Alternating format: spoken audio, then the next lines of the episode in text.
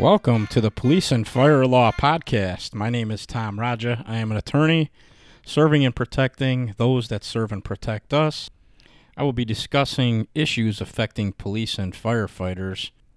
Please remember that the information I discuss here is for informational purposes only, and you should not rely upon it for specific legal advice.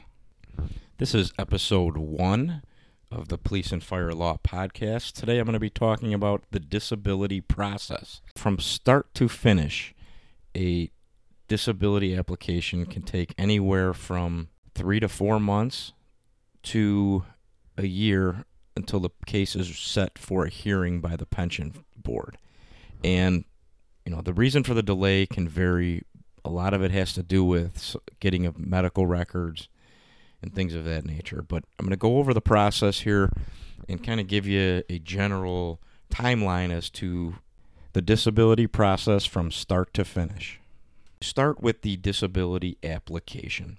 That's the first thing that triggers the pension board to start taking action with respect to a disability claim. So, how long it takes a police or firefighter to file that disability application can depend. Now, generally speaking, a police or firefighter looks at what the doctor's telling them as to when they file that application. And you know, my recommendation is always as soon as you are told that it is unlikely you can return to police or firefighter duties, that should trigger you to get an application in with the pension fund because at that point um, it's pretty clear that you're not going to be able to return to fire or police duties and you need to get the pension board working on your claim.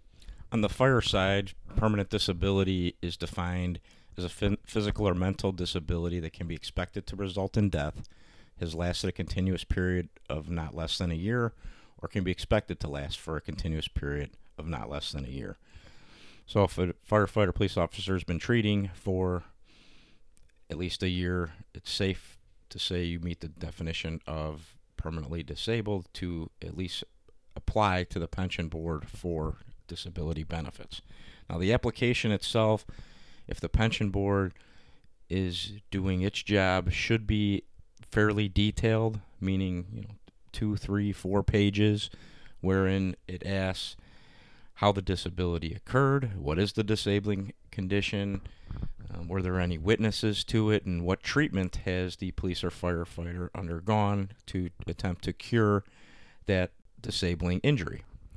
After you've filed that application listing out all the treaters, the pension board or its attorney will send the applicant a letter indicating they've received the application, which will include then a medical release to be signed by the applicant so that the board can get all the records from each of the treaters listed in the disability application.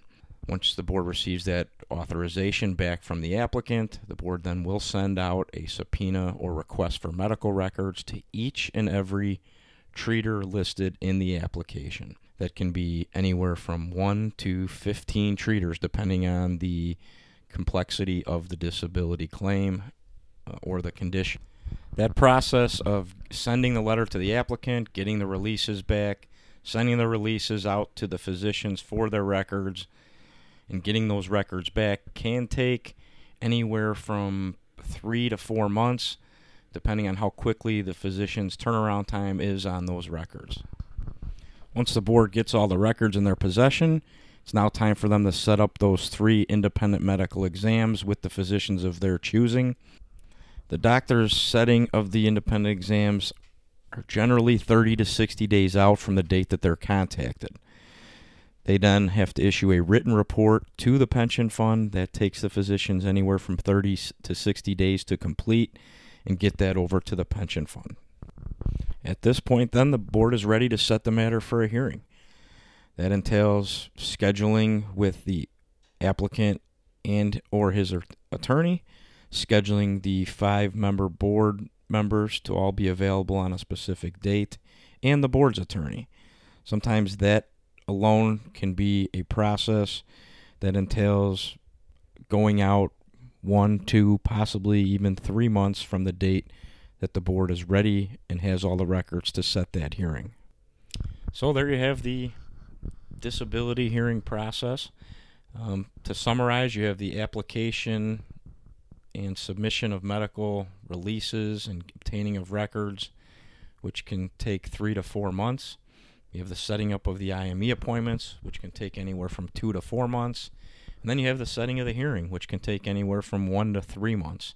So on the short end, you're looking at six months from application to hearing, and on the long end, you have up to 11 months from application to hearing. So that gives you an idea of the process. You know, I hope I was able to shed some light on that for you. The takeaway point is get your application in as soon as it looks like you're not going to be able to return to work in a full unrestricted capacity. You do not want to be in a position where you have no income coming in, you're waiting on the pension board to set this case for a hearing. Thank you for listening to the Police and Fire Law podcast. Please subscribe to hear more episodes. Like and follow us on Facebook and Instagram at Police and Fire Law. Or finally, you could visit us at our website, policefirelaw.com. I've been Tom Raja, hoping all of you stay safe out there.